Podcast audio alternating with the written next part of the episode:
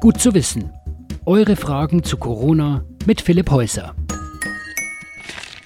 Das hier ist ein Blatt Papier. Nehmen wir mal an, es wäre ein Millimeter dick.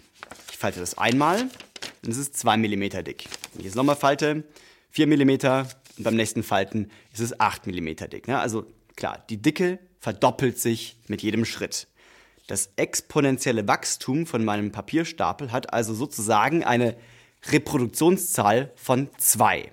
Bei einer Pandemie wie Covid-19 ist das Prinzip das gleiche. Die Reproduktionszahl R gibt an, wie viele Menschen eine an Covid-19 infizierte Person im Durchschnitt ansteckt. Seit einiger Zeit gilt R als die Kenngröße überhaupt. Aber ist diese Zahl wirklich so aussagekräftig? Wo liegen Tücken und Ungenauigkeiten?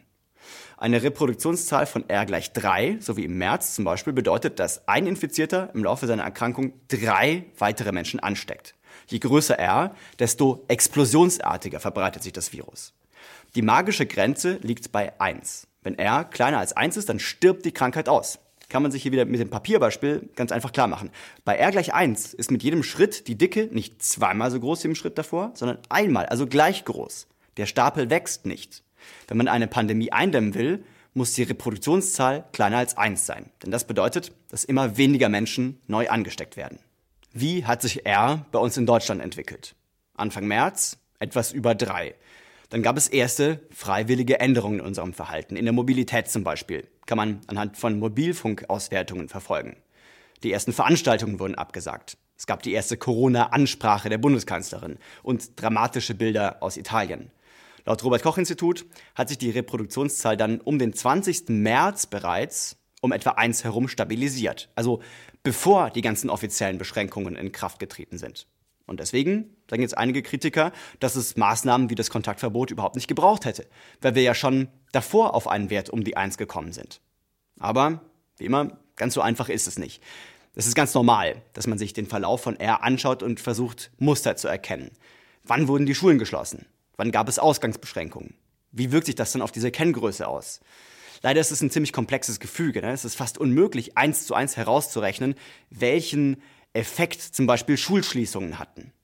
Weil sich eben hier verschiedene Einflüsse überlagern und weil man ja immer mit einer bestimmten Verzögerung rechnen muss. Ne? Wenn ab Tag X alle schlagartig zu Hause bleiben, werden in den darauffolgenden Tagen immer noch Leute krank werden, weil die Inkubationszeit ja relativ lang ist bei Covid-19. Das RKI selbst und viele andere Forscher gehen davon aus, das Kontaktverbot war eine wichtige Maßnahme, dass sich die Reproduktionszahl bei etwa 1 stabilisiert hat. Aber die Reproduktionszahl allein reicht natürlich nicht aus, um die Wirksamkeit von einzelnen Maßnahmen zu bewerten. Trotzdem kann einem der Verlauf der Reproduktionszahl ja Mut machen, denn nachdem sie zwischendurch nochmal gestiegen war, pendelt sich er seit etwa Mitte April bis jetzt Anfang Mai bei etwas unter 1 ein. Viele Menschen sind dann natürlich erleichtert und sagen, juhu, jetzt können wir endlich wieder raus. Aber klar, dann steigt auch R wieder. Und selbst wenn R nur ganz knapp über 1 liegt, dann haben wir wieder exponentiell steigendes Wachstum. Das unterschätzt man leicht.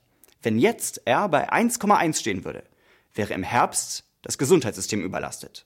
Das ist also noch eine Tücke von dieser Reproduktionszahl. Intuitiv hat man kein gutes Gespür dafür.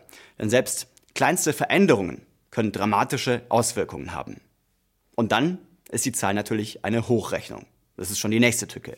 Wenn man eine Ungenauigkeit von plus minus 0,1 hätte, würde es einen riesen Unterschied machen, ob R bei 0,8 liegt oder bei 0,9. Und solche Ungenauigkeiten bzw. Konfidenzintervalle sind realistisch, denn R kann man nicht ohne weiteres einfach so ausrechnen. Da fließt ja zum Beispiel auch ein, wie lange man im Durchschnitt infektiös ist.